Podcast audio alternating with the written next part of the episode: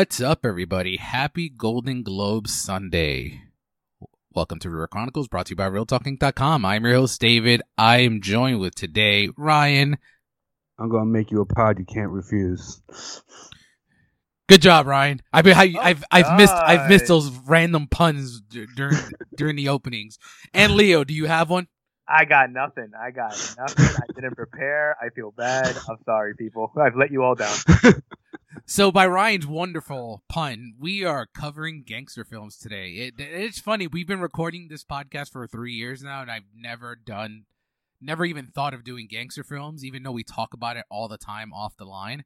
And I figured, you know, let's talk about it today on on air. But the best part about today will not be our best; it'll be our worst. Because the best, I think, it's kind of top heavy in terms of like who what we think the best of all time is, and then uh the the garbage is what I'm looking forward to talking about today because I I watch gangster films, mob films a lot, and my god, there are some shit hot garbage here.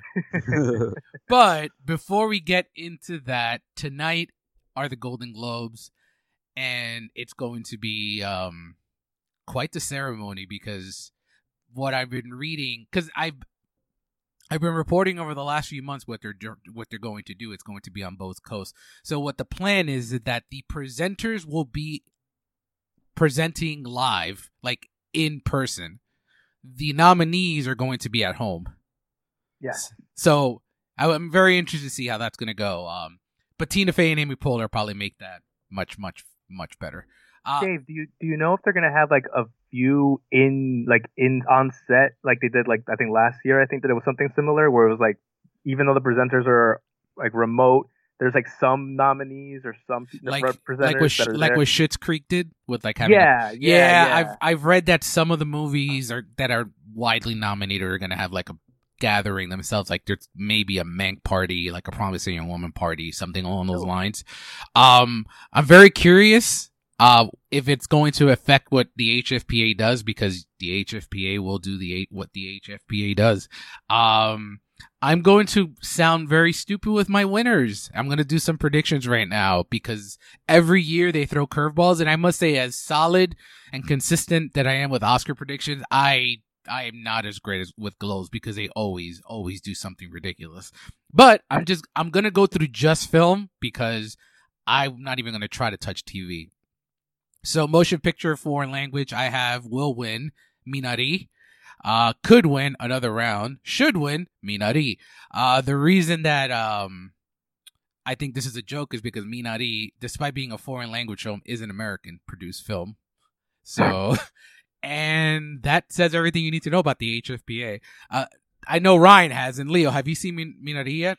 No, no, no, no. I remember you mentioned it a few weeks ago, and I haven't gotten to. I might get to it before the actual Globes, but uh, I'm not 100 percent sure. But I've, I've heard good things. But It- now I understand why I've heard about it because that definitely sounds like one of those like cheating ways to get into that category.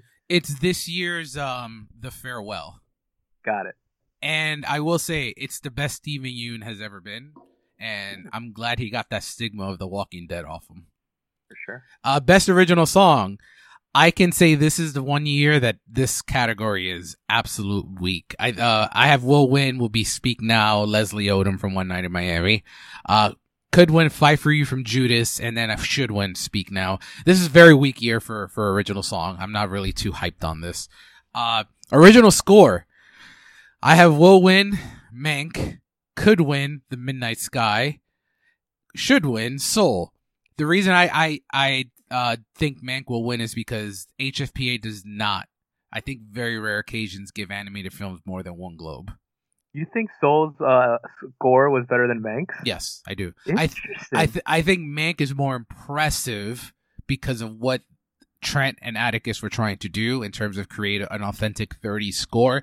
But Mhm, if, but you know me, I listen to scores all the time. When I actually go back and listen to to a score, I I'll listen to Soul before Mank. oh, Mank- shoot. Yeah, like re re listen, like it's like a rewatchability kind of thing. Like Okay. I'll re listen to certain aspects of Soul, but Mank I think is the more impressive score. Do I do I do I make any sense there, or am I going? No, no, no, no. That makes actually to another to another fellow score listener. That makes absolute sense. Yeah, like the end piece of music of of Soul is that I think it's titled "Just Us" or something along those lines. That's the best piece of music I heard all year. So Yeah, that. I'll, so, I'll have to go back and listen to to Soul specifically their score just to, to check that out. But that makes absolute sense to me. Yeah. Either way, Trent and Atticus are gonna win. And then with Soul, if, if it does win, you can get Jon Batiste Batiste there too, because that's three people on that score rather than just Trent and Atticus. But we'll see what happens. Uh next up, the easiest category of the night, best animated feature. Um yeah, Soul will win, should win. I guess to for fun, I put Wolfwalkers could win, but it's Soul, and that that's about it and here come the two most batshit crazy categories of the evening. Best performance by an actor in a supporting role. I have will win Sacha Baron Cohen for the Trial of Chicago 7. Should win Danny Kaluuya for Judas and the Black Messiah. And I'm telling you guys right now, could win, and I mean very, very, very, very well could win Jared Leto for the little things. Mm. It it's a very very globe thing to do. Uh best performance by an actress in a supporting role. I have uh, Amanda Seyfried for Mank winning.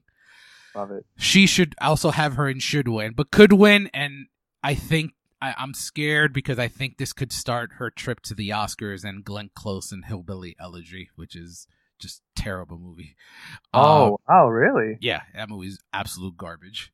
But I think I think I knew it when I saw it that it would be more hated by people that actually do this and review things and more liked by like a general audience and it seems like a lot of people that I know like Hillbilly and they they wonder why I don't like it that much and then I have to go on some tangent as to why I don't like it. Um actor in a motion picture musical comedy.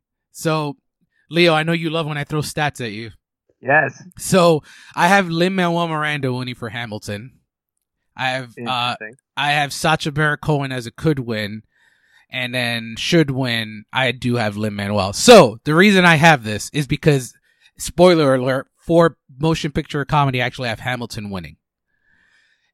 So I have in and then in lead actress motion picture comedy, I have Maria Bakalova from Borat winning, and I think that's a slam dunk win.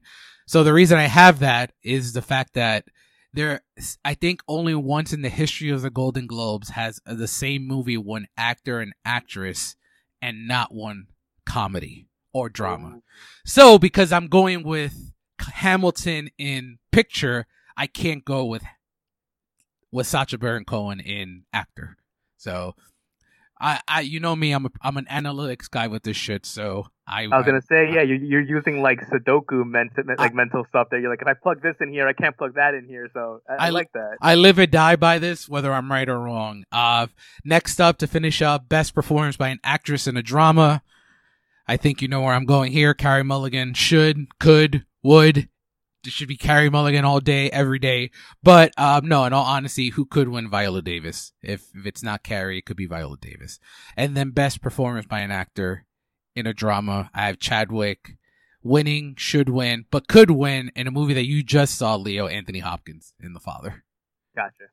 And finally, uh, last three, best screenplay will win Aaron Sorkin because the Globes just love Aaron Sorkin. They like, like, love the ground he walks on. Could win Emerald Fennell, should win Emerald Fennell for Promising Young Woman. Best director will win. I have David Fincher. Could win Chloe Zhao, should win Emerald Fennell for Promising Young Woman. And finally, best drama, I have Trial of the Chicago Seven, and then could win Mank, should win Promising Young Woman. And Promising Young Woman has an outside shot of them just you know giving it to them. Reminds me of Bohemian Rhapsody. The year Bohemian Rhapsody just randomly won Best Picture. Uh, so yeah, those are my globe predictions. We'll see what happens. Ryan probably fell asleep while going through all of these predictions. oh, sorry. Um, he's, sleeping, he's sleeping with the fishes. yes. Uh, moving on to act some more news here. Paramount Pictures will debut films on Paramount Plus 45 days after the theatrical window. I don't think there's any studios left except Disney that's not moving pick movies after the theatrical window, uh, within a certain date range. Outside of them going directly to Disney Plus. Uh, thoughts, Leo? Uh, I mean, uh, not surprised, applaud it. Um, yeah, I, I guess I'm I'm a little shocked that Disney hasn't implemented some kind of version of this, but at, at the same time, like I'm kind of still waiting for maybe Disney to implement like a a vaccine mailer that they send you so that you can go watch your movies in the movie theaters. I can see I can see them doing that. I really could. With little mouse ears attached. yeah. Ryan, thoughts? Um, it makes sense. I mean, like we've said a thousand times, uh, movie theaters dying, sadly, especially with the pandemic. So this just it's a smart business move. It makes me want to get the Paramount Network. So I already have is- it too. It's not it- Yeah. the layout's not that bad. So right now it's still CBS All Access for I think another day or two. Um, layout's not that bad. If they keep like similar uh, layout, I think you guys would like it. It's very easily accessible. Uh, Okay. Next bit of news: the Spider-Man three title has been revealed, and with great trolling by Tom Holland and company. It was wonderful. It made me so happy. So the official title, Spider-Man No Way Home. So multiverse, right, guys? That that's kind of what that means, right, Leo? Yeah, I think that's through everything that's been dropped, everything that's been said, everything that we know. Yeah, it's got to be something about the multiverse. Uh, Ryan, agreed. See, I my first thought when I saw No Way Home is just because of the ending of the last movie, because he just can't get home. Because spoiler alert, he's now a fugitive. Mm-hmm. Interesting. So that's the that's the way I took it. I just took it, but you guys make a lot of sense too. Don't get me wrong, but I took it literal just from the ongoing story. and something I I mentioned off the line that I didn't mention on the podcast last week was this whole uh, Jennifer Lawrence thing. Uh, I don't know why I didn't think of it, and I felt stupid for not thinking of it at the time. Um, Spider Man is still in post production, and the rumors were that Jennifer Lawrence was out there going to film Fantastic Four. There's no script yet for this movie. And there is no way that they're filming Fantastic Four right now. So if she is Sue Storm, I'm thinking it's a cameo in Spider Man, and that's your introduction. So Hmm. yeah, that's kind of. I still think it's bullshit, but um, we shall see what happens there. Uh, next bit of, of news is more trailer talk. I'm gonna guess that um, Ryan didn't see all these trailers. The Mighty Ducks Game Changers, Did not see it. Zack Snyder's Army of the Dead. I actually saw that one. All right, uh, Leo, did you see any of these trailers? No, actually, I'm I'm 0 for 2 right now. All right, so I'm gonna I'm gonna uh Mighty Mighty Ducks. I'll just say on my own looks great. I uh, can't wait for the show. Uh, can't. I just love the fact that the Ducks are now the Hawks. Ryan, Snyder cut right. His Yeah. Snyderverse has no palette of color. Why does this trailer have more color than anything he's ever done in the Sny- in in in, D- in the DC universe? Because I guess he learned from all the other complaints. That's what I'm going to go with. I, Hopefully, Leo, when you see this trailer, and it, it looks okay. It, it, I actually Yeah. was I was actually on board until I heard it was two and a half hours. Oh, that's, Um, that's too much. Yeah, so the fact that this movie has so it has so much color, Leo, so much color. I I I think he just saved all the colors to just dump into this movie. That's Like- hysterical. Yeah, yeah. When you see the trailer, you'll know what I mean. Uh, and then last bit of news before we move on. The Snyder, actually no, two two more bits of news. Snyder cut runtime is four hours, one minute, and twenty eight seconds. I just wanted to just just wanted to let you guys know that you ha- you- you're gonna have to spend an extra minute and twenty eight seconds on the couch. Um, oh man, it's almost over, guys. Can't wait it's almost over. Uh, then last bit of news, and I think this is probably where the most more of the conversation will be with the news this week. J.J. Abrams is set to produce a Superman reboot, re- written by Ta-Nehisi Coates, with a black Superman to be cast. Wow. Leo, thoughts? I I love it. I love. I think it's funny because uh, remember last week we talked about where uh, where's Ray Fisher been? Uh, so he had something to say about this casting and this whole the whole news with Black He- Superman, where he uh, he had to like interject himself into the situation. He's like, "Hey, remember when like when Warner Brothers was trying to ruin the career of a black actor? well, I guess they're trying to make amends now by giving you a black Superman. Like to paraphrase. I got I gotta say I, I I didn't even think of writing this in my notes. Think I'm glad you brought that up, Leo. Um, I'm glad Warner Brothers threw clapback right away. Absolutely, yeah. They they they stood their ground. I'm like, hey, look, they they did their investigation. It is what it is. Move on. But overall, it's it's kind of like it kind of gave me the sense that like this is gonna piss off a lot of people. People are gonna be complaining about the casting. People are gonna be upset about the producing, about the fact that it's a black Superman. Um, I'm for it. I definitely love the uh, the approach to it. Uh, as long as they can keep Superman's essence on point to what the source material is, much like how a certain TV show that just premiered is doing. Yep. Um, I'm completely fine with them changing things about the character. And it's funny because a, a, friend of ours uh, off off uh, off the line, um, JC, when he posted about this, like I know that a lot. I think the four of us all have a similar point of view when it comes to Superman's casting. Like you can't be upset that he's not white. The only people that can be upset about the race of Superman are people from Krypton. No white person, Earthling, can be upset about the casting of an alien. And I don't know about you guys. I don't know anyone from Krypton. I, yeah, not, currently, I don't think I know any Kryptonians. Yeah, uh, and yeah. I and I do like that Coates is has been writing for mm-hmm. comics. So he's an American author and journalist. So he actually had a he was a national correspondent for the Atlantic, and he he's pretty much known for writing about uh, cultural, social, and political issues. But he's also written. I, I have a list here. One second, I'm trying. He to... a, he had a crazy popular Black Panther run too. Yes, that's actually one of the ones that I was gonna I was gonna mention. So I think he he wrote. Uh oh my god, I can't find it right now. But yes, that is one of the ones he did write for Black Panther. Uh Ryan, thoughts? I mean, I'm for it. It's all like I can't wait to see what happens. That's really all I have for it. it's you know all good. Like I have really no nothing to say about it. I'm glad. I'm just glad this pretty much puts the kibosh on anything coming after Justice League. Yeah, that's true. Like, Although this, I, I will say this, this, this is going to pose other questions though. With like, is this like a standalone? Is it going to be a new franchise? Is DC trying to do another universe? Like, uh, here we go again. I will say the Snyder cult was very upset when this news came out. Like, of course, this is the most upset I've seen them in a very long time. Like, well, Snyder Snyder fanboys really, really think that the Snyder Cut's going to reinvigorate and reboot their universe. So anything that has nothing to do with their universe is like a slap in their face because they're. I, I want I want to read something for you, and I'm not gonna I'm not gonna mention the people involved, but I'm gonna I'm gonna read something that I saw on Instagram yesterday, and I screenshotted it because I just wanted to get I wanted to get a good laugh out of you guys. So they were talking about the Snyder cut and all that fun stuff, and um, the that video that was released yesterday with like the cube and like the uh regarding Justice League or the box or whatever. Oh, the mother box. The yeah. mother box, yes. So someone was talking about how Kevin Feige stole ideas from Zack Snyder.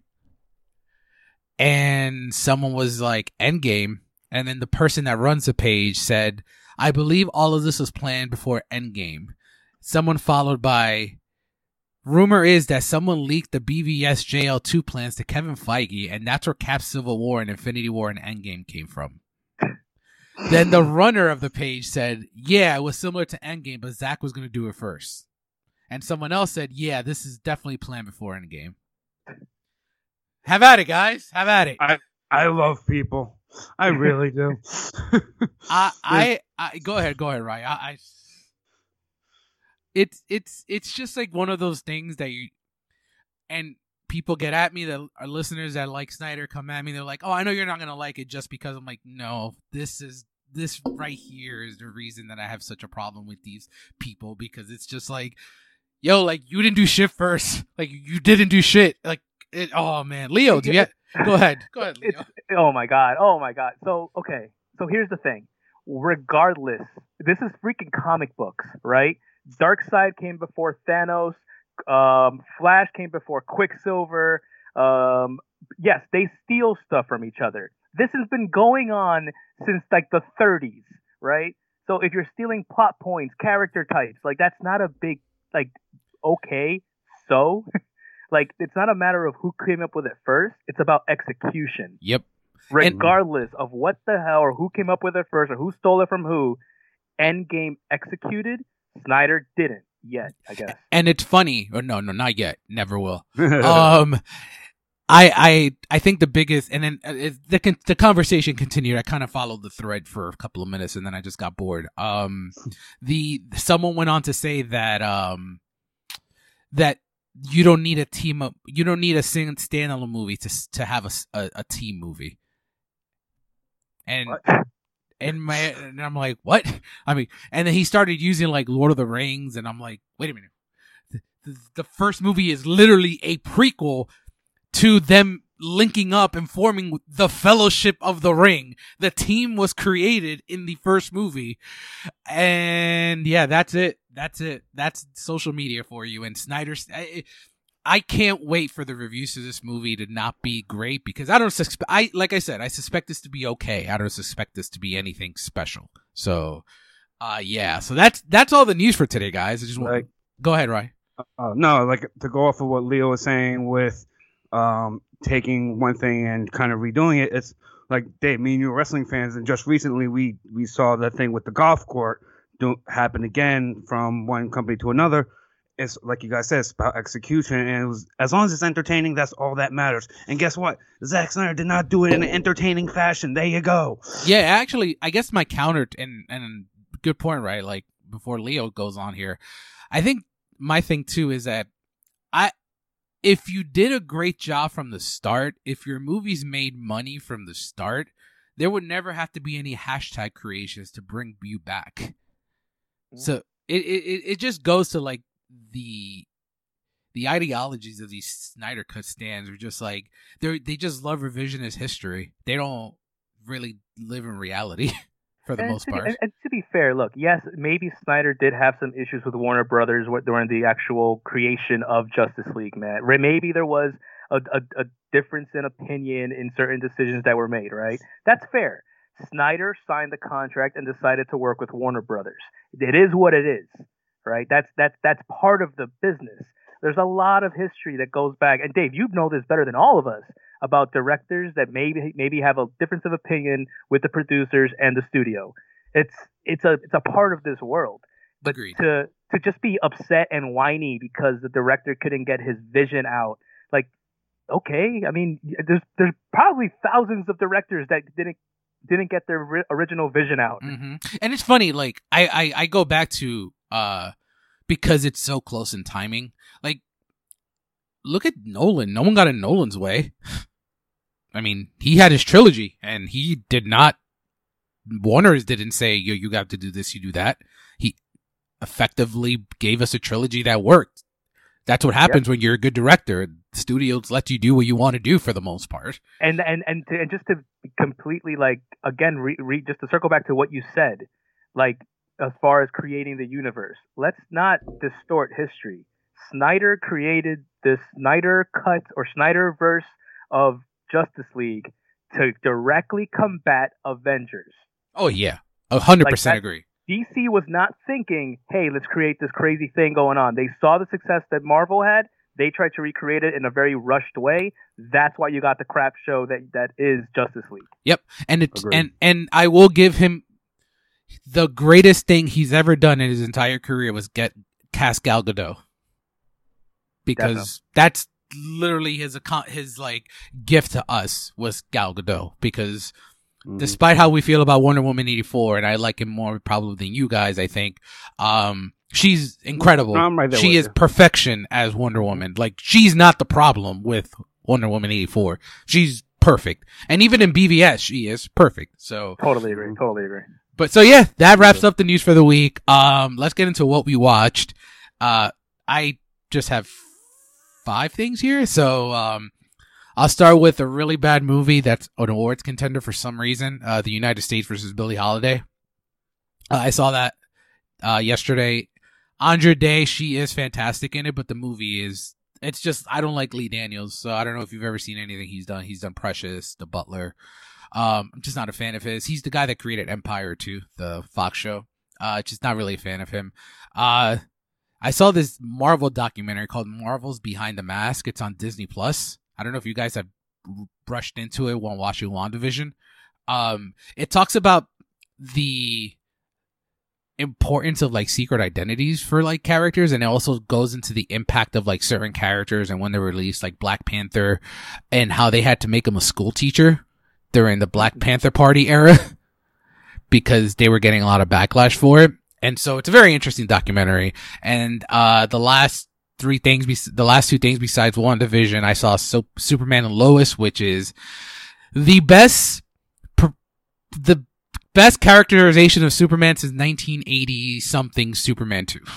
And I, I don't care what anyone says. Like, they got it right. Like, and I love Smallville, but like, Smallville doesn't really, you know, it's not about Superman as a person. It's just Tom, it's, uh, Clark Kent's like teenage years and stuff.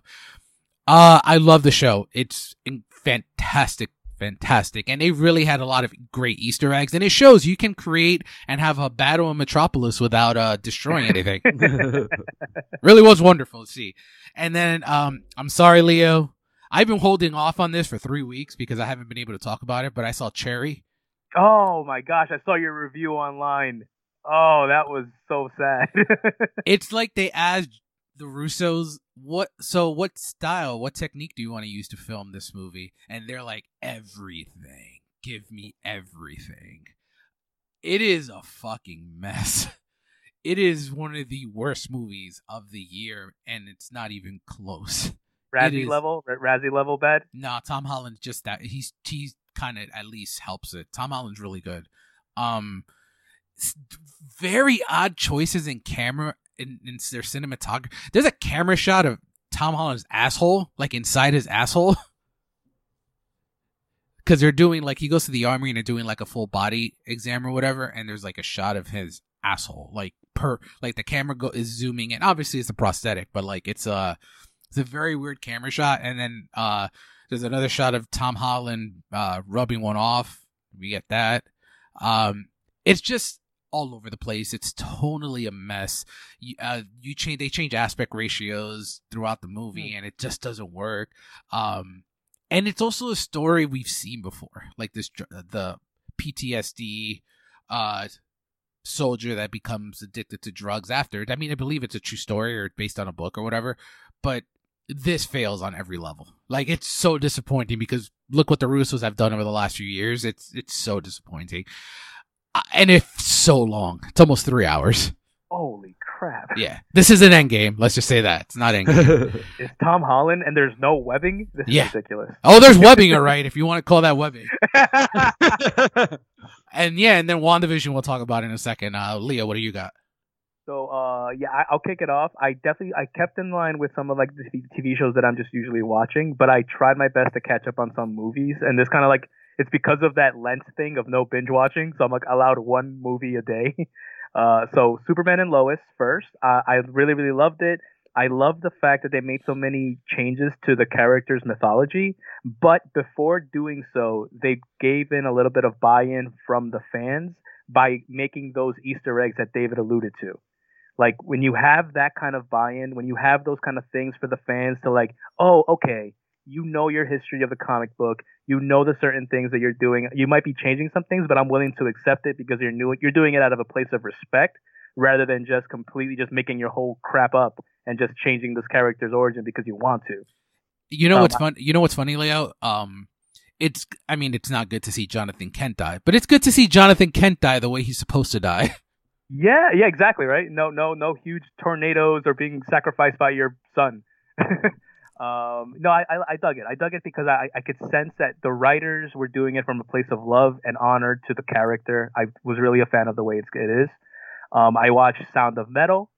Um really a, a fantastic movie. I love the way we are we're put into the world of losing your hearing. Yeah, um, it was a really expertly crafted film. Um, awesome performance by by Riz Ahmed. Um, I watched One Night in Miami. Really, really loved it. I thought it was a fantastic story. I did some research on it to see if that really ever happened. I thought it was incredible that all four of those men were friends back then. Like that's a part of history that I think is, I guess I ne- I was never privy to, and I was it was really, really really geeking out when I watched it. Um, and I thought it was really cool because we just went over our uh, black cinema movies. yeah. So watching the, the different versions or different actors' take on Malcolm X, I was like, oh, okay, I dug it. Um, I also watched Emma yesterday with uh, Anya I- Joy. I didn't love it. I saw it a few weeks ago and I forgot to mention. I didn't love it. She's she's fantastic. Yeah, I yeah, she's she's good. fantastic. But yeah, the, the movie as a whole, it started off kind of quirky and fun, but it just dragged on towards the end. Um, if you're into that Victorian world, if you're into like, um, I guess the, uh, Bridgerton and Downton Abbey, you might like it a little bit more than me. But aside from her, I found it hard to kind of like get on board with it. I kind of lost the plot somewhere in the middle, where I'm like, what am I watching again? Yep, same. um, Nomadland. I can see why Frances McDormand is uh, is still a heavy hitter. She did Yes. incredible work in this. Um, I wouldn't be surprised if she ends up winning. I- I, don't know too much about like the politics behind it, but her performance really. I think Dave and I talked about like that movie leaves it, it hits you emotionally. Yeah, I Like- really didn't expect to like it because it, the plot sounds extremely boring. Yeah, and, it, and it, I think even the word "like it" is a weird is a weird word to use. Like I Yeah. don't know if I liked it. I enjoyed the craftsmanship of the film, and I I think that storytelling was fantastic. But yeah, it's not a movie you like. And to answer your question, I she's not winning okay, because okay. this would be her third, and they don't ask the Academy doesn't give third Oscars for this type of Uh, performance. Gotcha. Okay, then see, th- thank thank you for that because that, that helps me a little bit more at ease because I'm like I thought the performance was fantastic. I thought she really did stuff there It- that It's great, and I I agree with you. It's one of the best of the year, but it's too subtle for them for a third Oscar. If she had Oscar, if she sure. hadn't won an Oscar, I think it's over. I think she would have won easily. That makes sense. Uh, the movie I did really enjoy, and I thought it was like a even though it ends in a very like sad way, Mank was fantastic. I'm shocked, shocked you liked it as much as you Oh did. my gosh! Like just like that witty rapport, like that whole alcoholic writer thing. Like I, uh, it's funny because I remember I liked this this movie. The show has very little to do with the movie, but Californication Mhm. with uh, and and it's the same same vibe. Writers are tortured souls that can cut you to the soul with what they say. hmm And um, I just thought Gary Oldman was fantastic. I, I really, really dug it. I thought the score was fantastic. You and I we were actually talking about the um, about some um, Amanda Seyfried and her performance and how even she looks like the person she was supposed to be portraying. Um, and then WandaVision, which we'll get at. We'll, I guess we'll, we'll, we'll geek out after Rye gets Yes. his- Yeah, and then with Mank, I'm, I'm glad you liked it. Like because I love Kane so much. Like Citizen Kane's like Mhm. one of literally one of the top two greatest movies ever made. There, there's a lot within Mank that are sh- direct shots from uh, homages to Citizen Kane. Uh, and fun fact: the cinematographer for Citizen for Mank, that's his first movie that he's ever shot. So yeah, so shows how great a bright future he has. Ryan, what do you got? Um, I'm not sure if I mentioned this last week, so I'm not sure if it was this week or last week, but uh, finished off an X Men rewatch with the wife You did last Uh, week. last week. Sorry. Um, watched some movies for this week. I'll get into once we do the list. Nice. And I rewatched one of my favorite movies of all time, Jay and Silent Bob reboot. I introduced my friend into it, and he laughed his ass off. He last one he saw was Strike Back, so this was a fun little catch up for him. nice. So- yeah, I'm re- I'm gonna I'm gonna do a little Kev marathon this week too, so it'd be fun to dive in. Um, all right, cool. So WandaVision.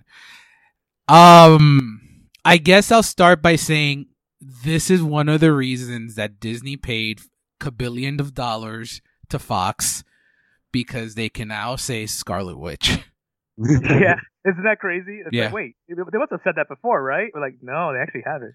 It's crazy. I had no idea they didn't own the, the rights to the name. So, Yeah. but yeah, overall thoughts. Uh, Ryan, what do you think of the episode? It was fast. like when they went to credits, I'm like, holy shit! Like that did not feel like it went so quick. Like it fe- felt like 45, 43 minutes, whatever it was.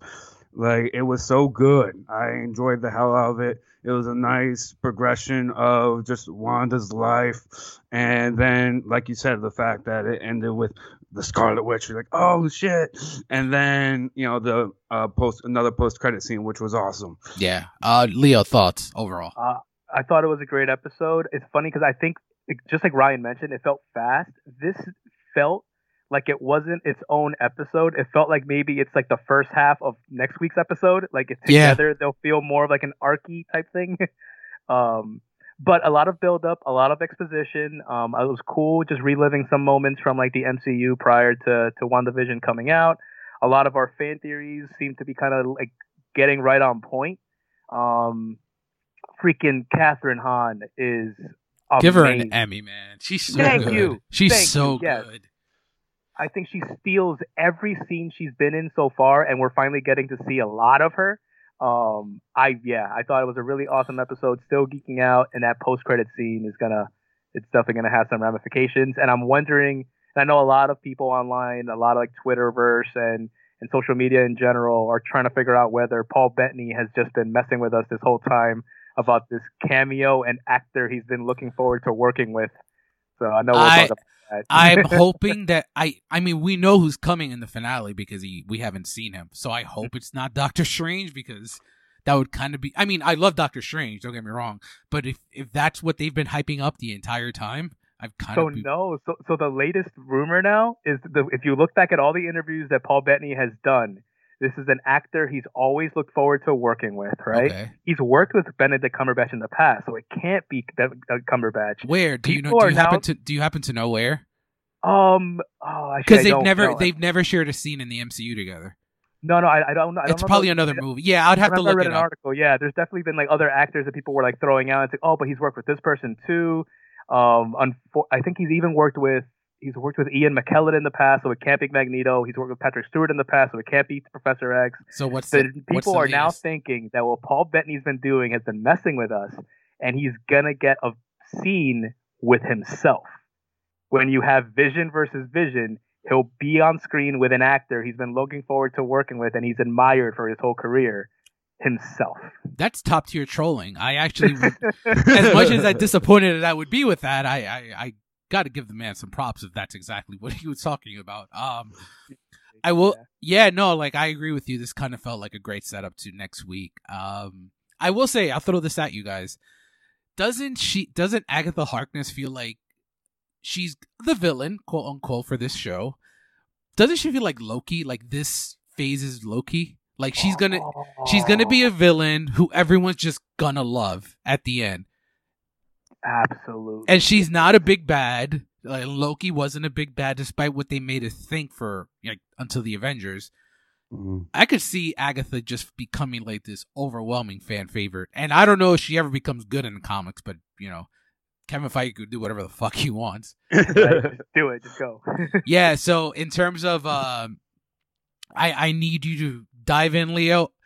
Who is this Silver Surfer vision that we saw at the end of the episode? Who- is this masked Silver Surfer with a cape? yes. uh, so yeah, so so I think that was the first thing is after I saw that like end credit scene and you you get the white vision. Um, clearly, the first thing most of us are doing are going online and trying to see what the hell is this coming Yep. from. That's what I did. Yeah, no, and it's it is comic book based. Um, there's a storyline in the comics that Vision's body gets destroyed. It gets get put back together by Hank Pym, who in the comics created Ultron and Vision. Mhm. Um, and that the only thing though is they put him back together by removing all the personality and human things. It's just a machine, very much like what we're seeing on uh, on WandaVision. Yeah. And um and in that storyline it goes deeper in like Wanda has to like face the reality about her twin sons and it it breaks her up and destroys her mentally. But White Vision is a thing, which again, Marvel Comics coming through and just giving those comic book fans the the, the geekiness they crave. I expect next week to be such a uh, cliffhanger finale because of what it's leading to.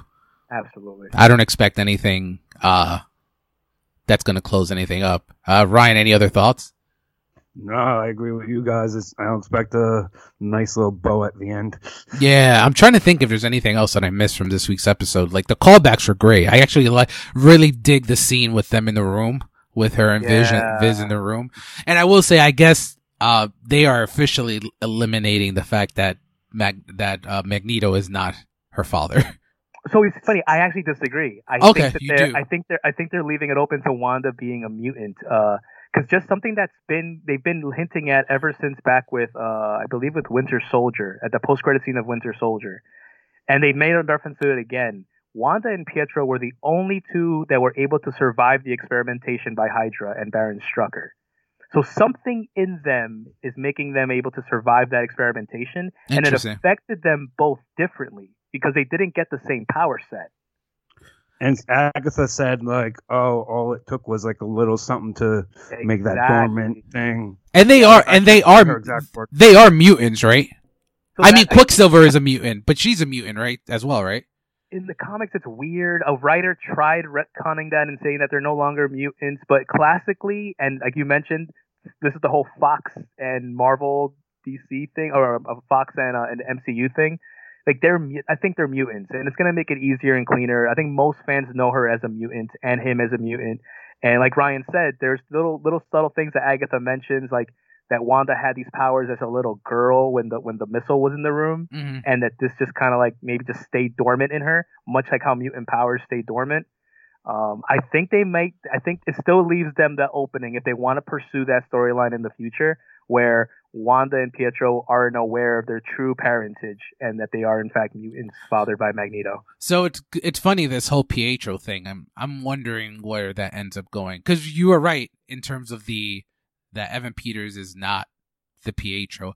Do you think he is her Agatha's son? Because Ooh. Nicholas Scratch is the bunny, I believe. Yes, good call out. Very good call out. So yeah. I'm wondering, and Nicholas Scratch is her son in the comics. I'm wondering if Evan Peters is actually her son. I So, it. Yeah. so I mean, we'll find out next week at least. So, I know, and, and, and another cool part too is even though we're gonna we're about to lose WandaVision, we'll have a week off. Then we And have then a we get- Thursday where we have to put up with Snyder Cut. but then, But then that Friday- yes, Falcon and Winter Soldier. I, I, I, I, this is the one I'm waiting for. I'm because I just love that world of Captain America. This is the one that I'm absolutely hyped for. I can't wait for that. And that wraps it up for uh, all the news and what we watch this week. Before we get into our gangster films, I'm bringing back some taglines for you. Oh shit! Are they gangster taglines? You know I'm not yes, yes. All right, just six, nothing crazy. Um, I'm passing all of mine to Ryan. who can I start? Okay, I'm gonna start with you, Leo. He showed the world who's boss. Isn't that every single one of these assholes? Uh, I, you know what? I'm gonna go with Gotti. correct. That is correct. No. Yes, it is correct. Right, and I thought that was the hard one. Ryan, you ready? Yep. He rules Chicago with absolute power. No one could touch him. Uh, the Untouchables. Very good. See, you guys are good. You guys are good. Leo, all the power on earth can't change destiny. That's Superman. That's not. That's not like Superman. no, uh, I'll go with uh, Scarface. Nope, The Godfather Part 3. Okay. All right, Ryan, New York's most powerful gangster is about to get in touch with his feelings. You're trying you try telling him his 50 minutes are up. it's either analyze this or that. Correct. To analyze this. Oh shoot, good stuff. Leo, he wanted to live the American dream until the end. He loved the American dream with a vengeance. So, Captain America, but uh, I guess Amer- American gangster. Scarface. Oh, okay. Oh, American Dream. Okay, yeah. And finally, Ryan, three decades of life in the mafia. Capone. Incorrect. Goodfellas. Oh. Oh. Dis, Huh. tis, tis, tis. All right, guys, let's let's do this. Uh, top five worst, top five, top ten best gangster films.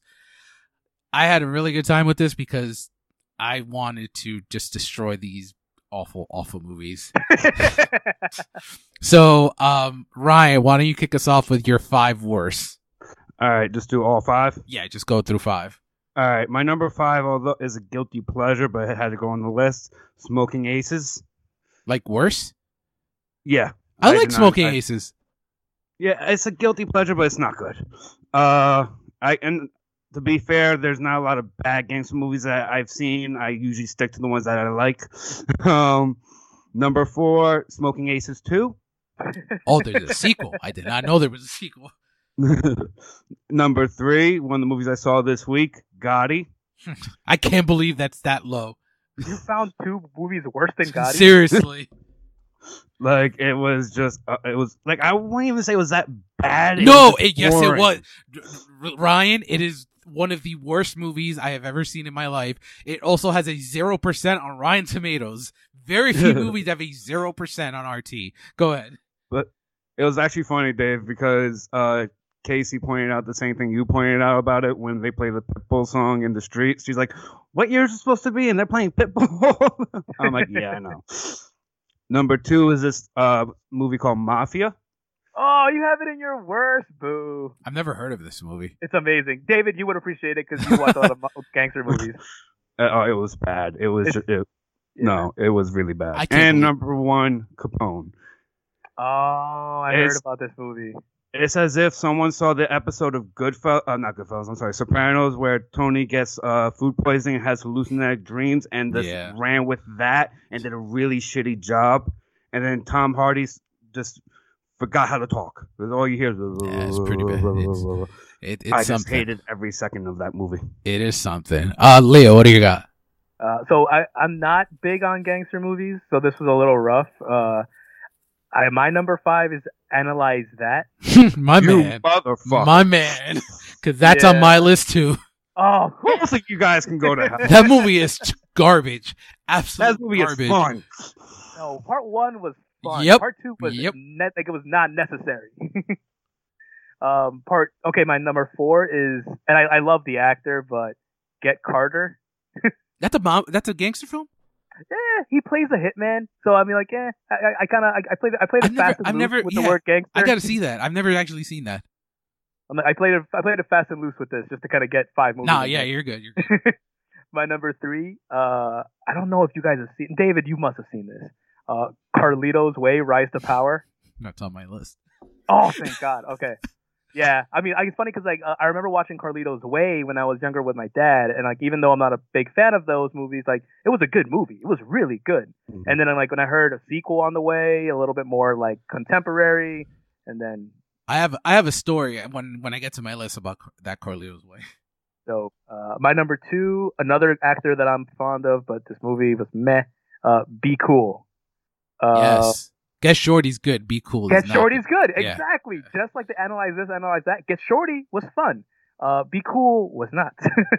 and my number one, because I couldn't think of two worse movies, although if I'm pretty sure if I watch Capone, Capone might beat this, but It- Gotti is number one. It definitely won't beat it. I uh so I'll I'll get to it in a second. So my number five, it it, it hurt me to put this because I rewatched it this week and I I knew it was bad. I haven't seen it since it came out and I bought it on Blu-ray just because I support my girl. Um, Gangster Squad with Emma Stone and Ryan Gosling. It's like La La Land prequel or something. Yeah, they did a lot of stuff together before uh before La La Land. Um, How? it's not good at all. And Sean Penn is the villain, and I'm not really huge on Sean Penn. Uh, over Over the real life villain because of Milk. yeah, seriously, yeah. So no, I I hated it. it. It's a lot worse than I remember, so I couldn't not put it in here. Number four, because Leo and I are smart people. Analyze that. Go fuck yourselves. That movie is awful. It is absolutely awful. And I'm saying, Analyze This, I think, is a good movie and it's fun, but it's not great. I don't think Analyze This is great. It's just really, really fun. Um, honorable mention, I was going to put the whole 10 yards, but I think I've only seen it once and I hated it. Same. Uh, I couldn't remember if I seen it or not. Number three, Carlito's Way Rise to Power. oh shoot, nice. Yeah, so my story with Carlito's Way Rise to Power is I, like you, had saw it when I was a kid, and I was huge on the genre or whatever, and I was huge on Scarface at the time. So around that time, there was a rumor, and this is like very early tea leaves, like internet stuff. There was a rumor that they were going to make a Scarface sequel because I don't know if you remember, like the early early to mid two thousands, there was like this obsession with Scarface from like rappers. Yeah, they, they Mhm. it was like a, a rebirth of the music Yes. and like the um, impact of the film. Yeah, totally remember. So they were going to make a sequel with them having a kid, and Cuban Links, the rapper, was going to play. Was going oh to my play the God, kid. I remember this. And Now is it? Sorry. go ahead, go ahead, Ray. Was this around like before or after the game came out? The game, like the rapper. Before, before, before. It was before. Before the game came out? No, Yeah. the there was a video game Scarface. Oh no, way before. It was way before the game. Um, yeah. So like, I had like a, a lot of questions, and I was like 16 years old, so it's not like I knew like how to review a film or anything. Though I was just like learning stuff here and there. But even 16 year old me was like, I don't know how this would work. When did she have a baby? She's like, she must have killed the baby without the drugs she took. I love the continuity, David. It's just like, wait a second. Like it doesn't make it didn't make any sense to me. And then uh around the same time they were talking about Carlito's this Carlito's Way prequel. And then it came out.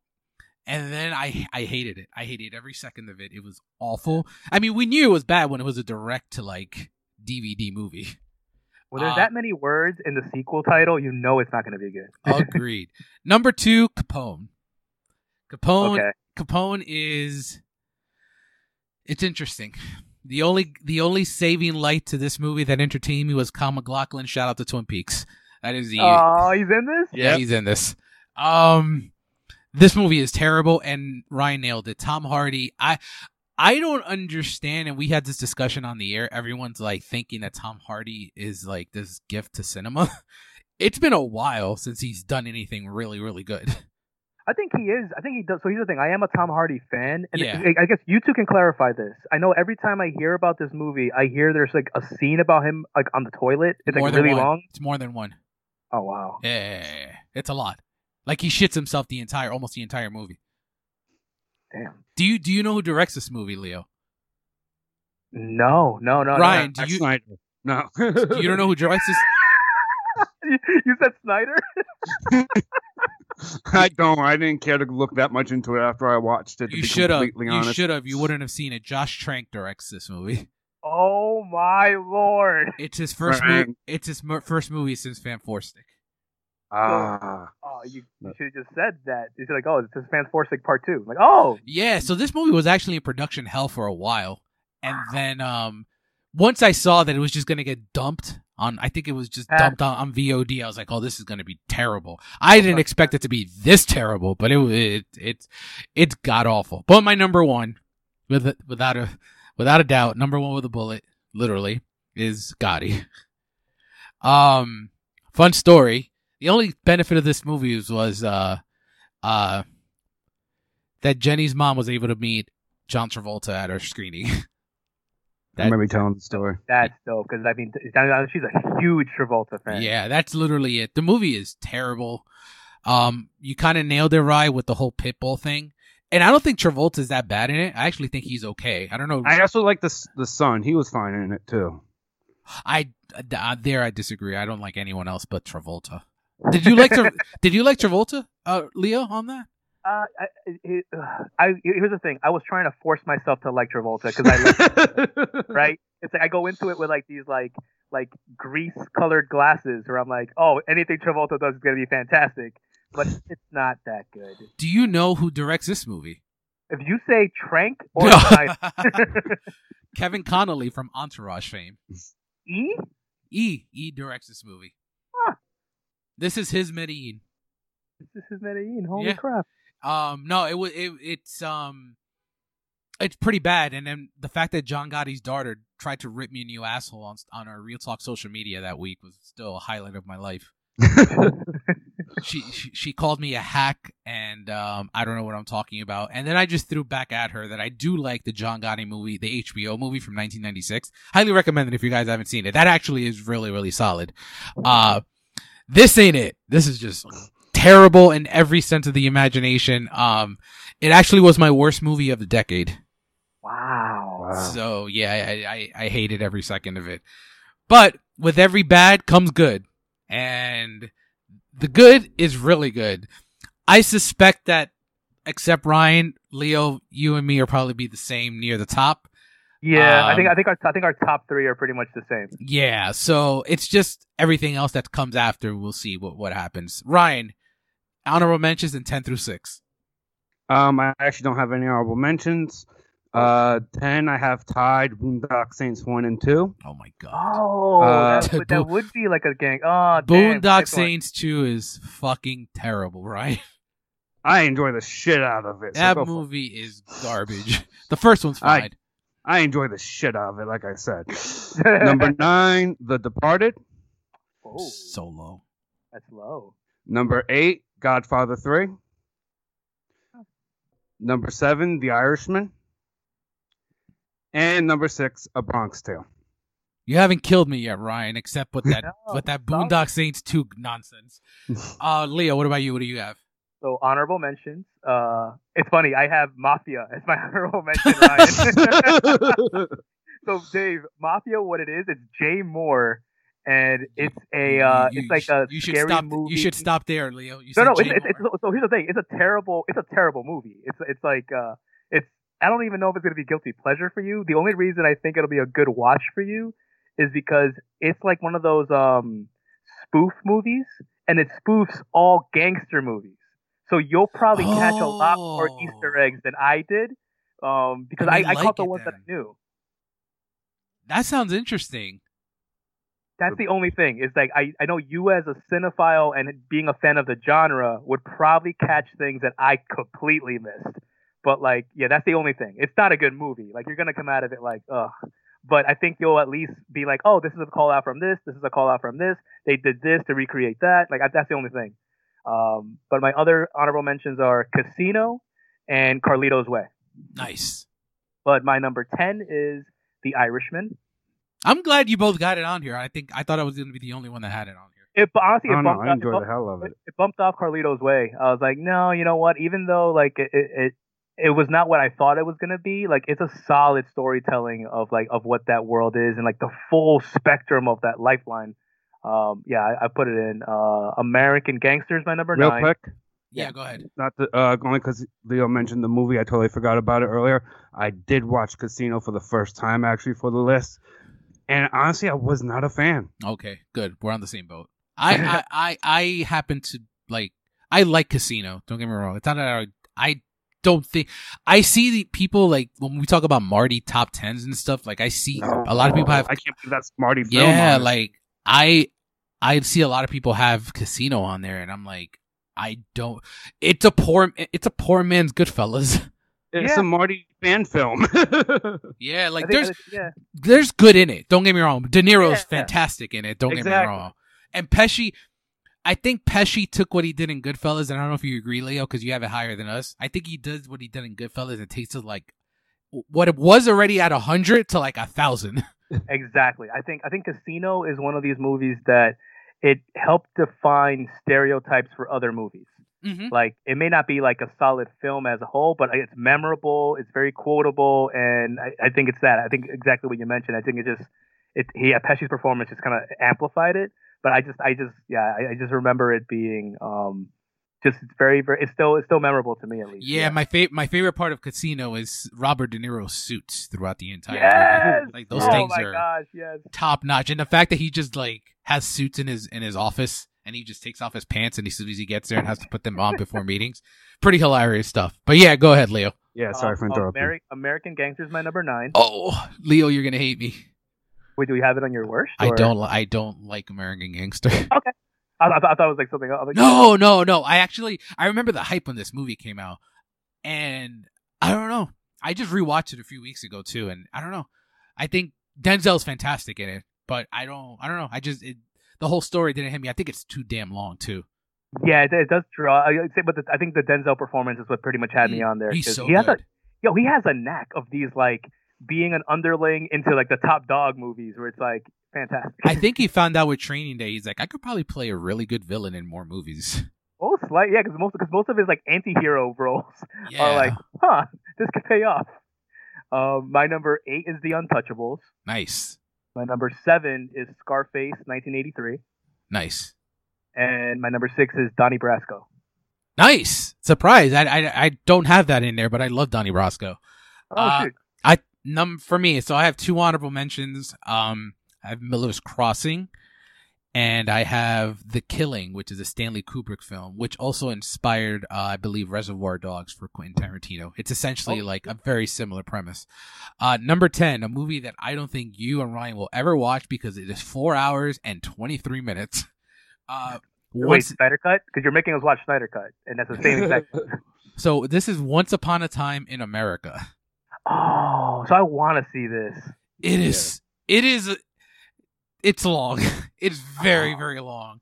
Um, it's so good though because it really touches on youth and it. This is, I believe, this is the Irish mob and just like friendships that develop that turn sour at at the end. It touch, does a very good job of establishing and character development of these. Mm. De Niro is fantastic in it, and- but it's De Niro in the '80s, so what do you '70s, '80s? So what do you expect?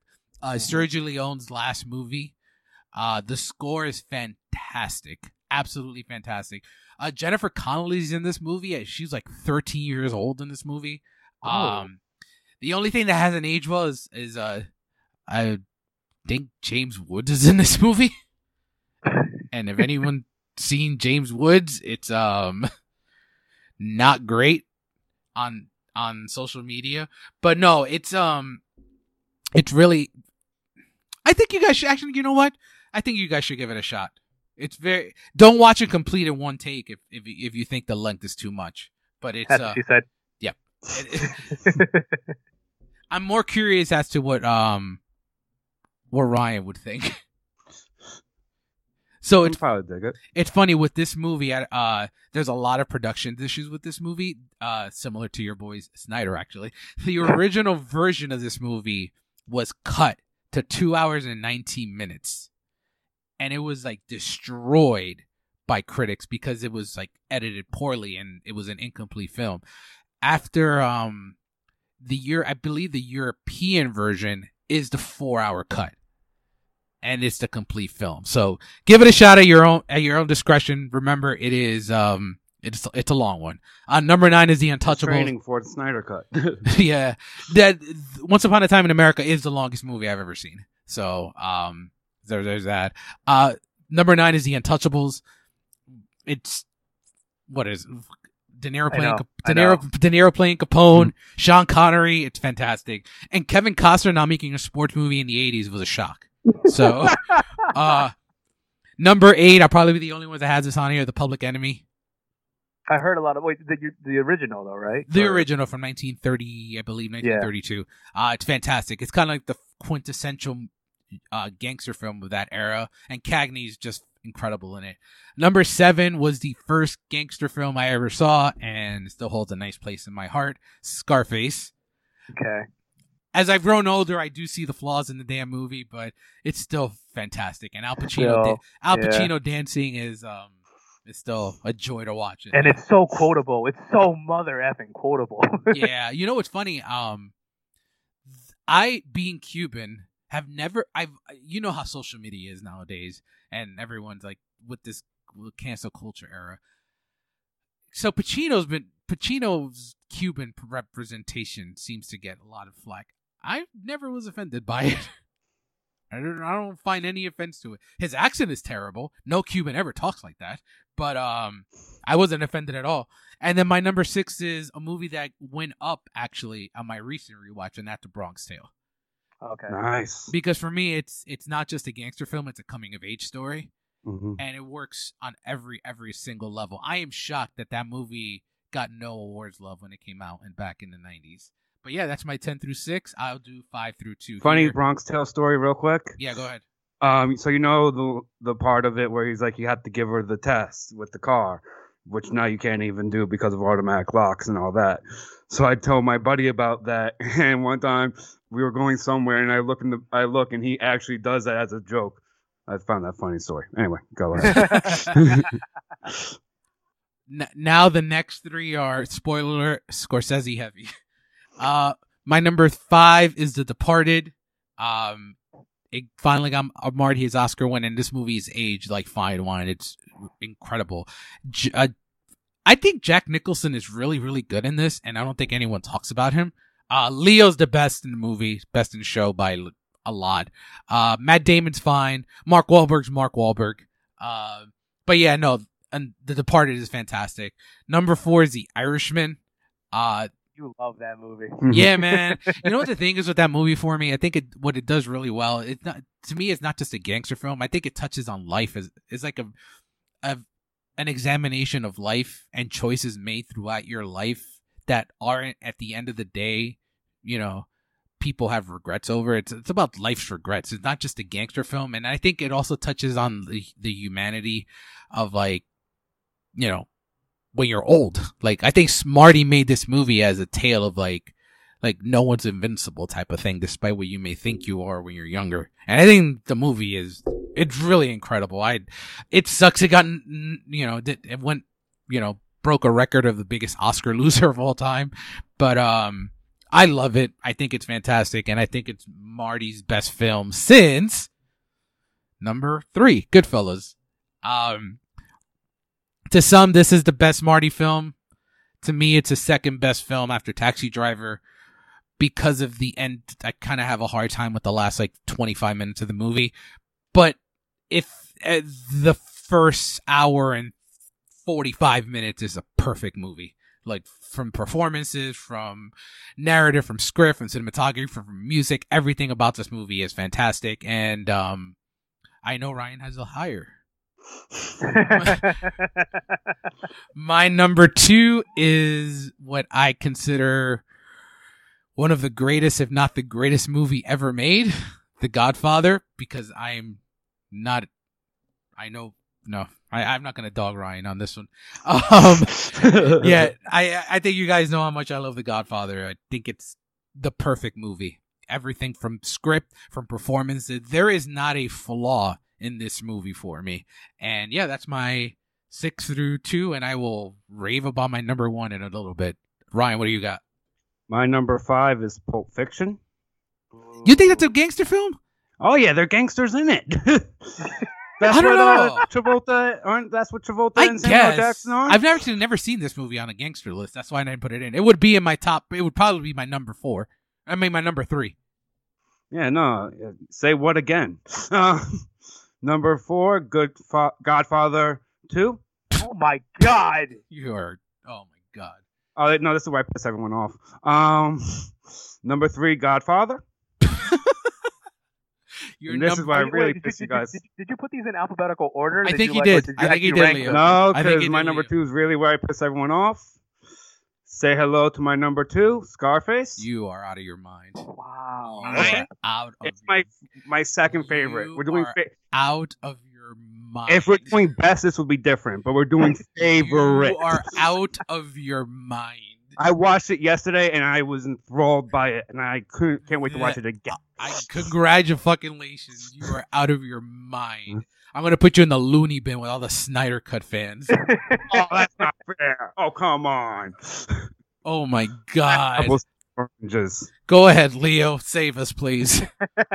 So my number five is Snatch. I've never seen Um, Snatch. So? I London Mob. It's London gangsters. Nice. But, uh, but yeah, so it's, it's it's it may not be like full on Is gangster that life. um is that Guy Ritchie? It is Guy Ritchie. Okay. Yes. Uh, Snatch is my number five. My number four is The Departed. Nice. Um, although that is, I think, much like you, Dave. Like for me, I think The Departed is like the closest into breaking into the top three, but you're never really gonna break into these top three Yeah, unless you're Ryan.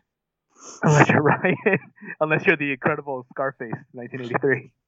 Uh, number three is Goodfellas. Um, my number one is Godfather One, and I guess I'll start the swing back.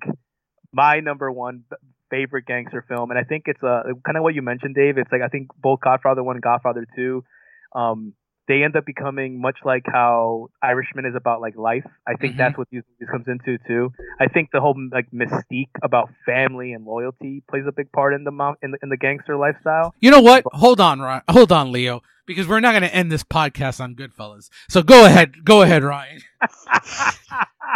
Executive decision being made. Talk about Goodfellas as your number one. I absolutely love Goodfellas. It was, I think, my one of my, if not my first, one of my first gangster films, and I've loved it ever since. I like, and it's funny. I used to be like you, Dave. Like the last after Pesci gets shot, I'm good, but now like it's grown on me. I don't know what it is, but it's grown on me as I've gotten older. And I don't know. Now I'm gonna go watch it. I was Um, actually I was actually the other way around. I used to love everything about it. It just I don't know pacing wise, it just completely I get you. it just I don't I don't know. I just I don't, don't want to be a coked up Ray Liotta just fucking driving around for the last twenty minutes. so it's, I, I still I still think it's like everything in that mother freaking tracking shot that ends um act one Yes, or is it everything in that tracking perfect. shot I would watch over Mhm. Goodfellas. Mm-hmm. Like it's Mm. it's one of the best scenes like ever. Like that Uh-huh. tracking shot at oh, uh, they're at the Copacabana, right? Yeah. Yeah. Uh, yeah, yeah, yeah, yeah.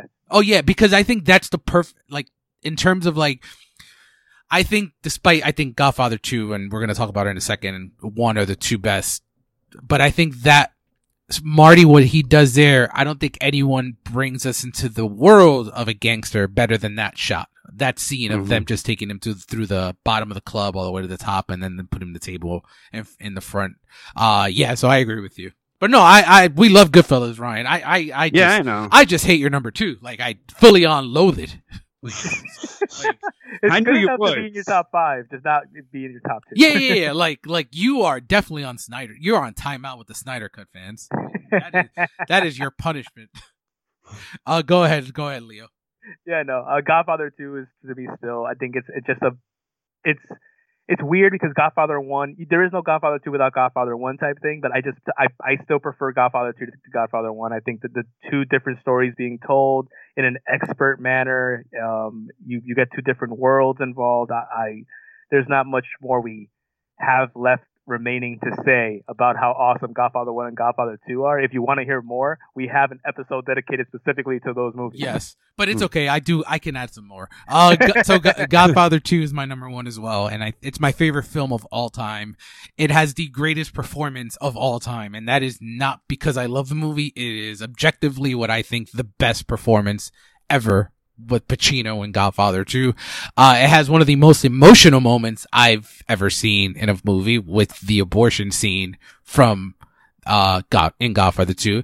It probably, if we ever did a prequel list, it'd probably be one of the best prequels of all time because it also expertly manages to create a prequel and a sequel, something that was undone at the time. Like it was unfathomable to be done at the time and eff- effortless, effortlessly does it. Yeah, like we talked about it many times. I mean, it's two of my favorite performances of all time. It's my favorite film of all time and it's not Scarface. So on that note, this is a fun list, guys. Uh, next week we will be back to, you guys can tell me how wrong I was with, with my Golden Globes predictions. And next week we are actually kicking off March by talking about one of the worst human beings of all time, Ferris Bueller. Just remember, all my life I wanted to be a potter. See you at the movies, kids.